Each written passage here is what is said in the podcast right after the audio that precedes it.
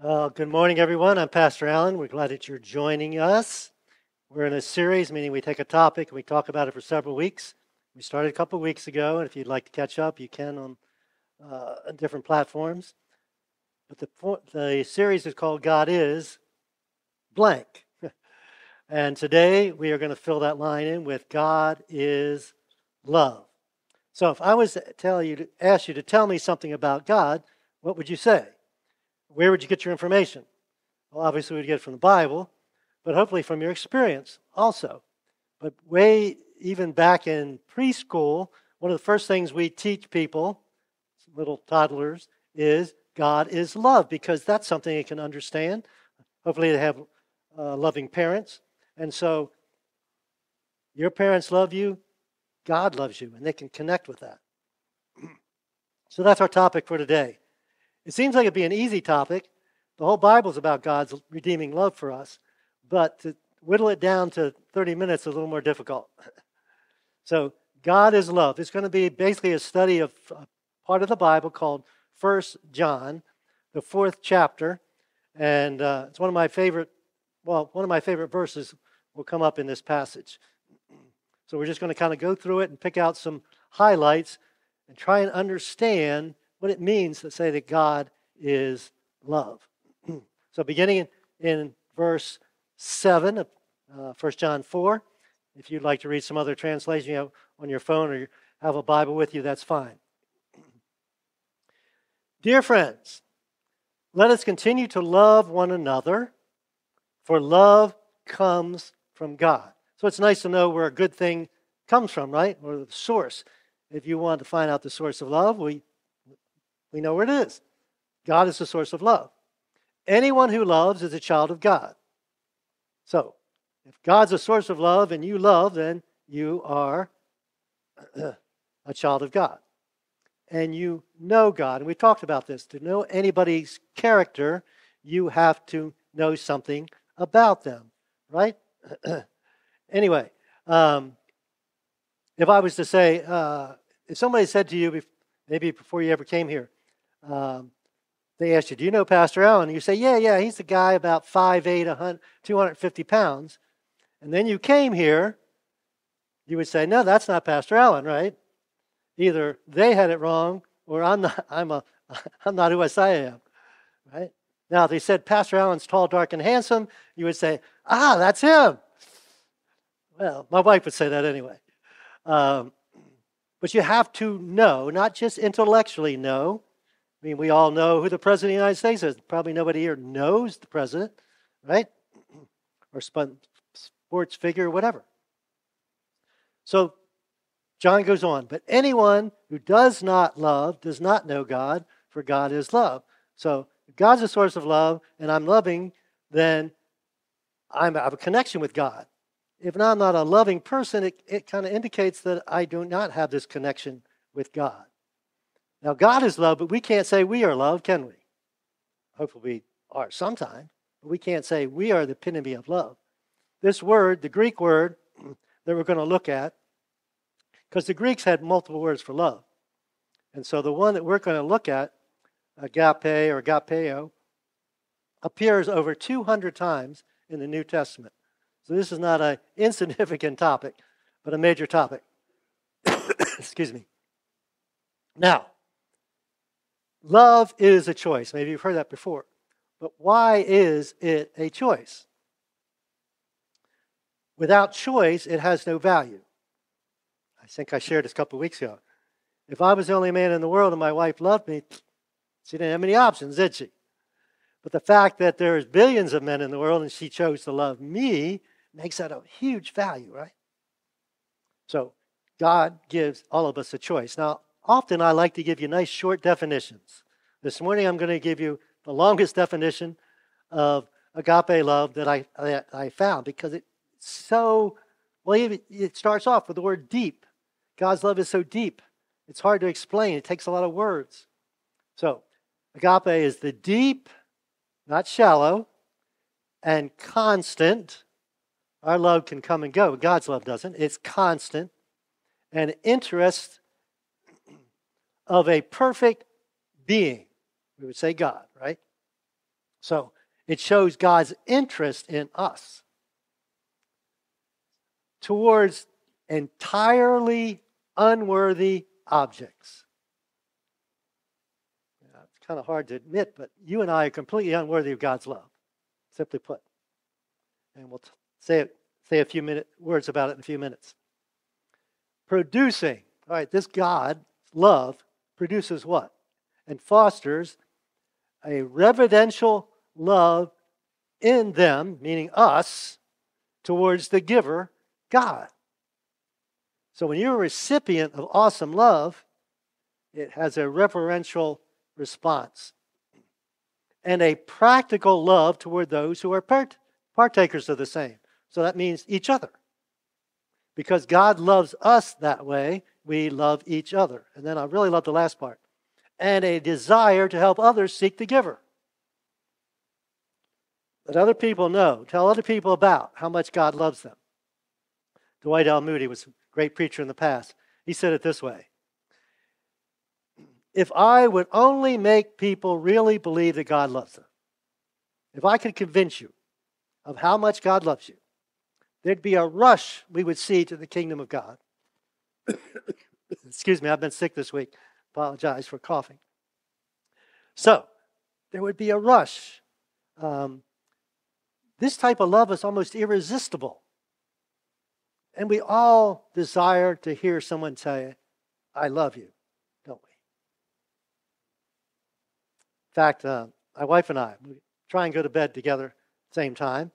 And if we go to bed at the same time, the light's on my side, and I turn the light off, and the first thing we say to each other after we turn the light off, one of us says, I love you, and the other says, I love you too. It reminds me of the old joke this guy wouldn't say he loved his wife. She got upset. Said, Why don't you tell me you lo- don't, that you love me? And he said, Well, I told you when I married you, and if anything changes, I'll let you know. now, we need to hear it, don't we? So, God is love. Now, we're going to look at, as John describes it, one of Jesus' disciples, some facets or aspect, aspects of God's love, what it looks like.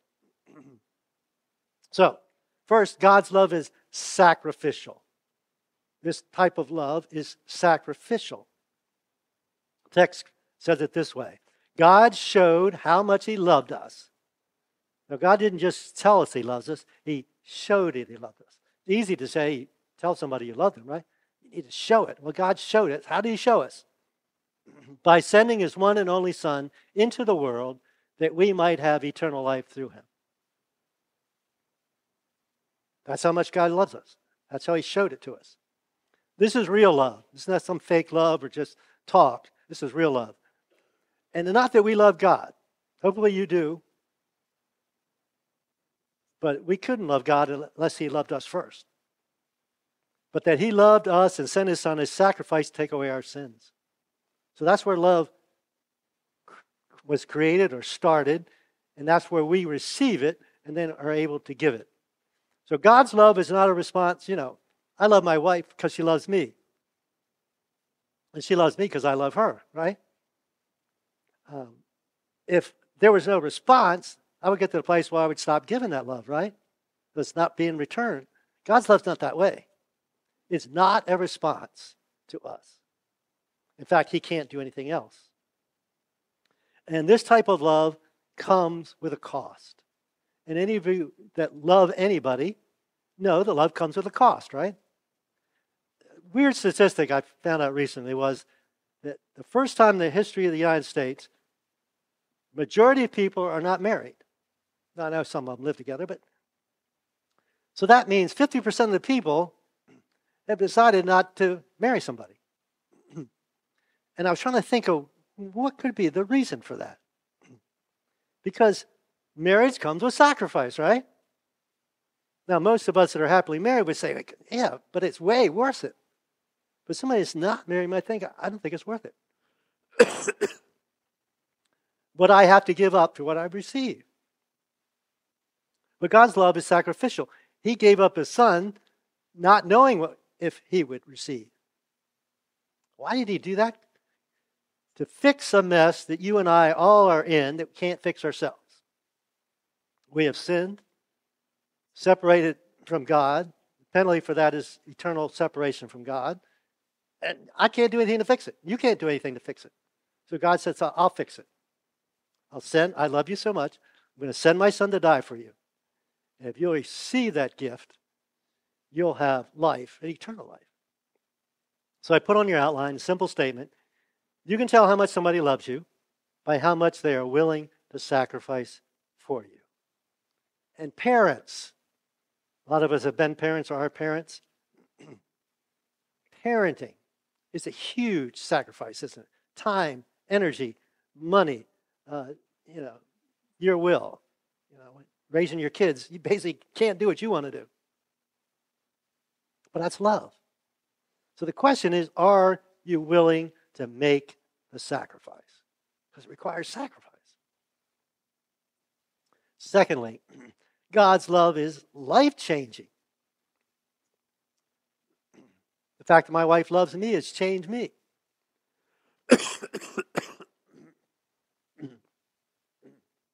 Excuse me. So, reading the text. Dear friends, since God loved us that much, how much? Send his only son to suffer and die, right?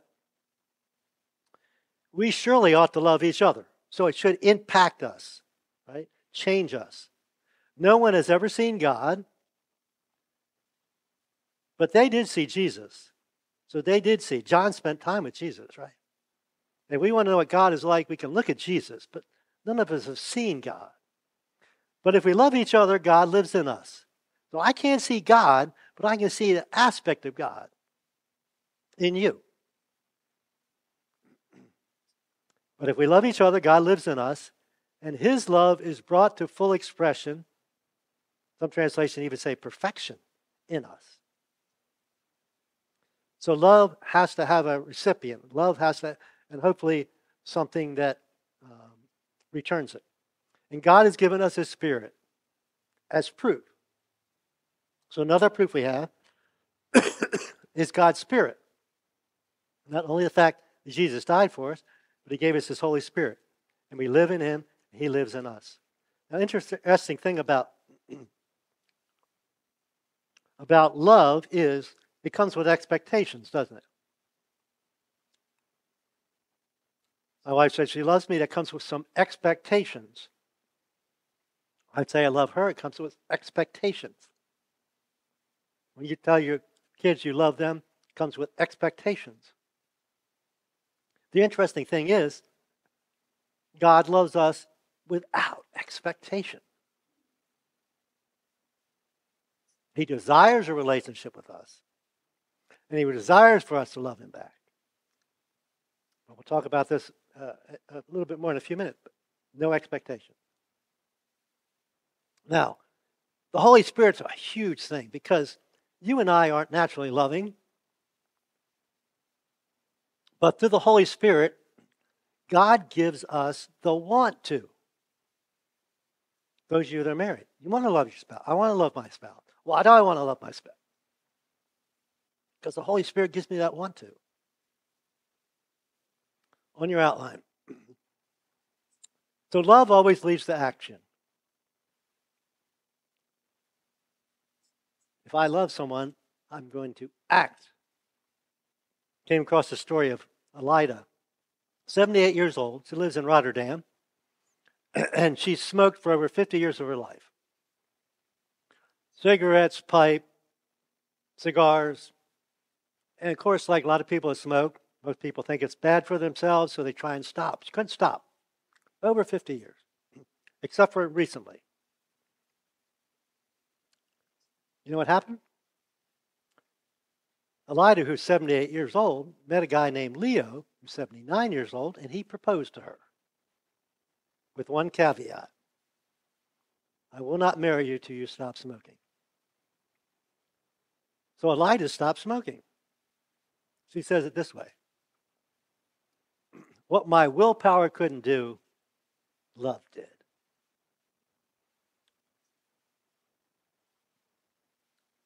It acts, it changes us. God's love also does something else. It's also unfailing. Our love can fail. God's love never fails. In fact, as I was studying this week, I looked up all those references in the Bible. God's love is. The word that came up most was unfailing. Reading for the text, 1 John 4. Furthermore, we have seen with our own eyes and now testify that the Father sent his Son to be the Savior of the world. All, he declare, all who declare that Jesus is the Son of God have God living in them, and they live in God. It's a connection, right? We know how much God loves us. That's without debate. And we have put our trust in his love. We talked about that last week. You can only trust something that doesn't fail you. And it fails you. Most people they go they trust their car is going to work when they turn it on, right? 99% of the time it does. Recently I had a bad starter in my car and I would go out and sometimes it would start and sometimes it wouldn't. God's love never fails. So we can trust him. One of the frustrating things I hear from young people mostly, is that I fell in love. And I've done weddings, and this couple's so in love, and then five years later, ten years later, they, they divorce. They, if you fall into love, guess what else you can do? You can fall out of it, right? Like it, you have no, no power over. You have no choice. No, no, you have a choice. And God's love never fails, so we have the choice to trust Him. So, of all those references to God's love is unfailing, I put one on your outline. and this comes from John also, first chapter of the gospel. The law was given through Moses, you know, do's and don'ts, right? We know. But God's unfailing love and faithfulness or trustworthiness, right, comes through Jesus Christ.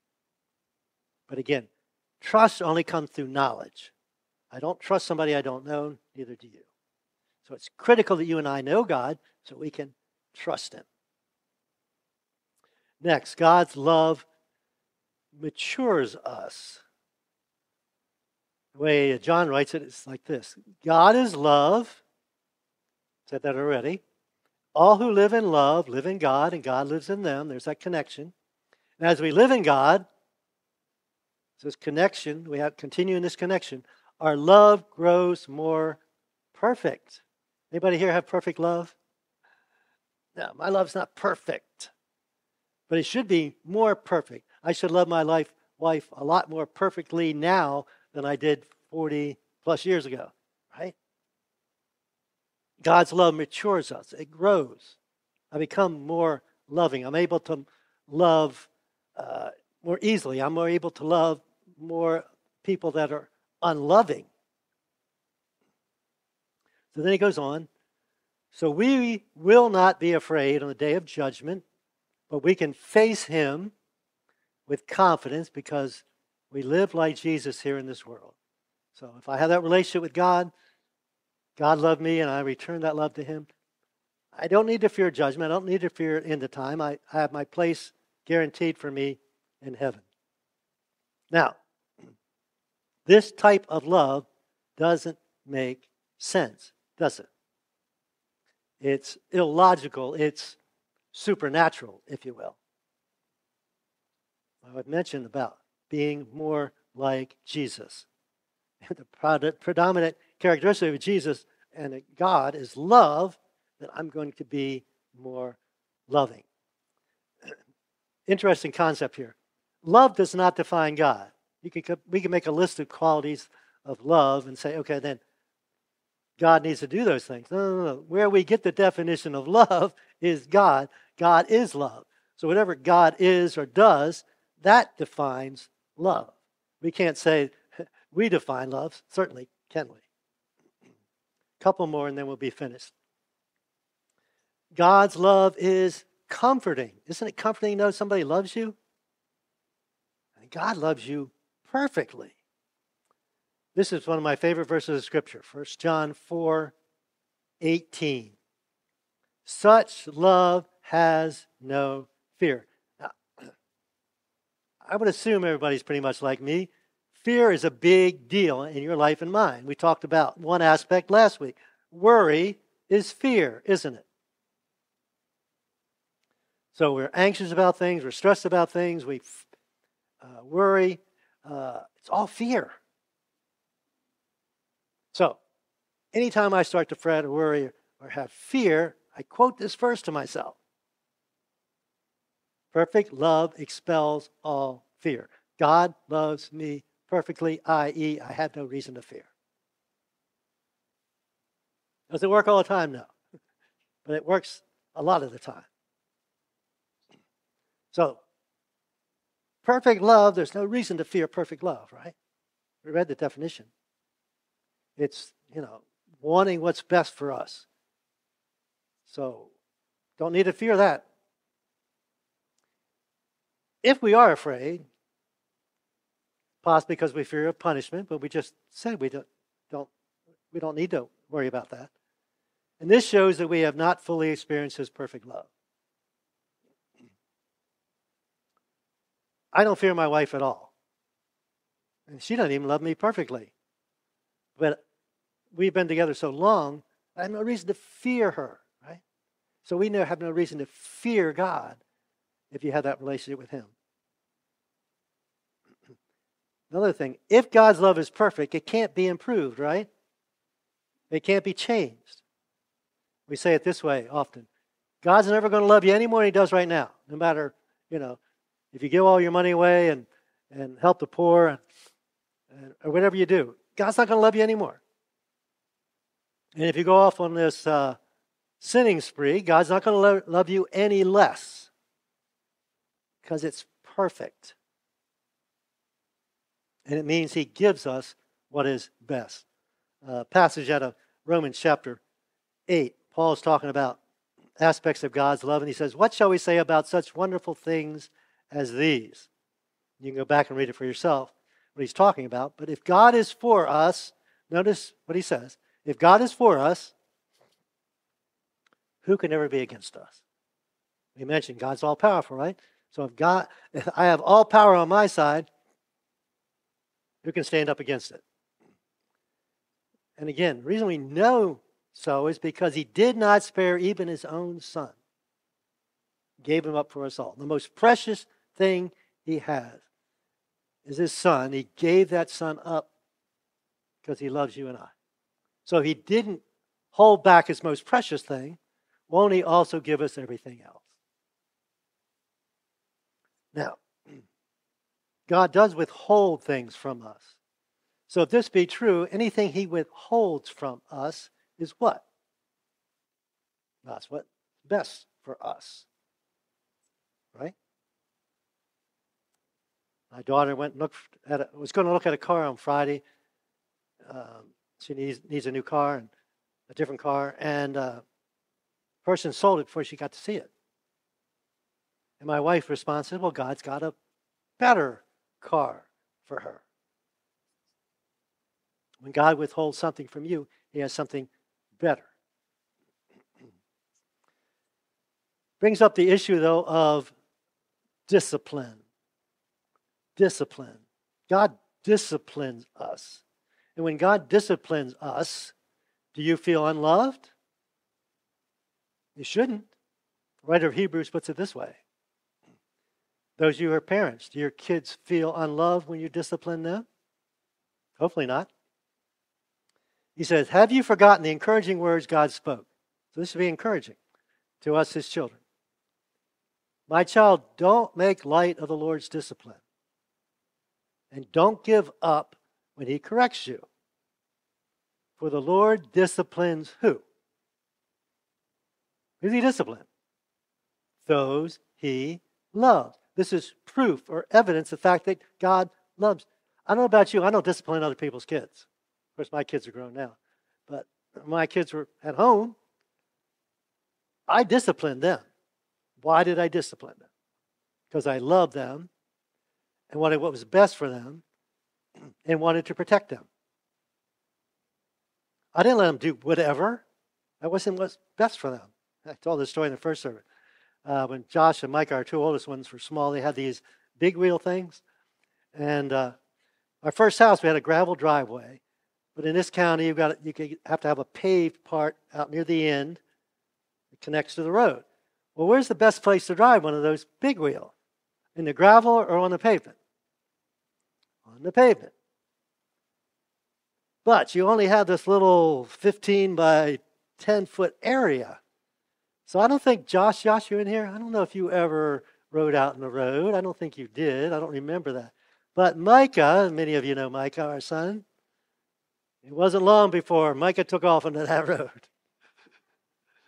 and consequently, what did we do? So, oh, that was fine. We don't want to limit your, your freedom. Hmm. No, he got disciplined.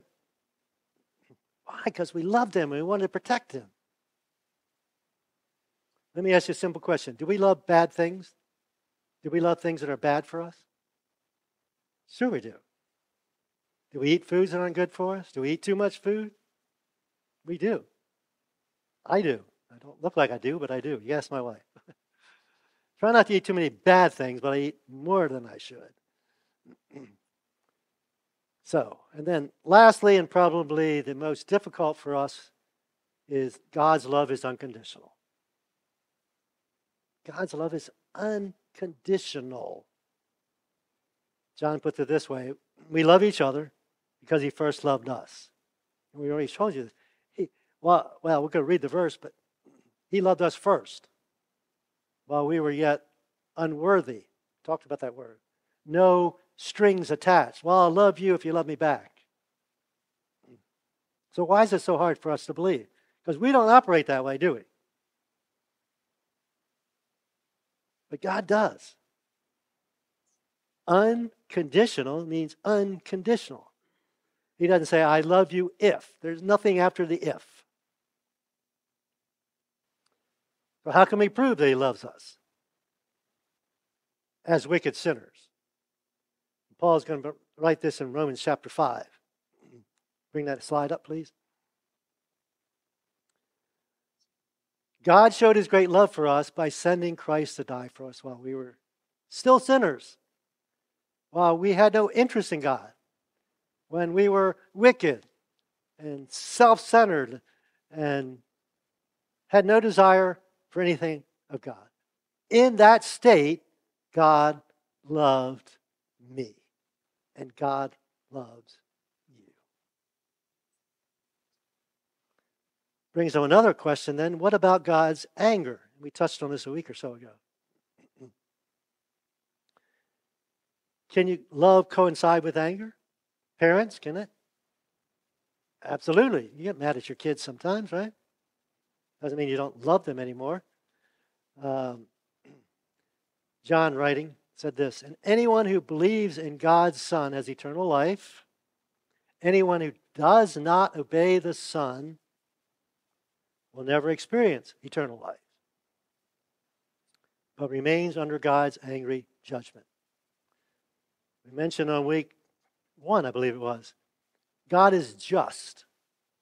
So God's justice says sin requires death. God's love says, okay, I don't want you to die, so I will send my only son to die for you. Justice is ju- uh, supplied, and love is applied to us. We mentioned this too a while back. God doesn't send anybody to hell, He honors people's wishes. If you don't wish to be in relationship with God, then God's not going to force you to be in relationship with Him. And that's what heaven would be. He honors our wishes. So, finish up. Why does God love me? Why does God love me? I can't make him love me. Why? Because he already loves me unconditionally. Never loved me any more than he does right now. Never loved me any less. So, since this unconditional love is so difficult for us to comprehend, I want you to think about it some more after you leave. Do you believe God loves you unconditionally? Maybe not even believe it. No, thought. Some of us have this concept when I do something bad, God stops loving me until I change or I apologize for it. No. So if you don't believe in it, why not? And what steps can you take to fully accept his unconditional love for you? Let me pray with you. Uh, Father God, I, I thank you. You give me at least enough voice to, to share your word this morning. Such a critical word that you love us, and it's unconditional. As hard as it is for us to comprehend. And God, those listening to my voice, I'm sure there's some that, that don't believe it. They've done something too bad or too long or, or what's some other reason. So we pray today they would just lay that down. As your word says, if God didn't spare his greatest,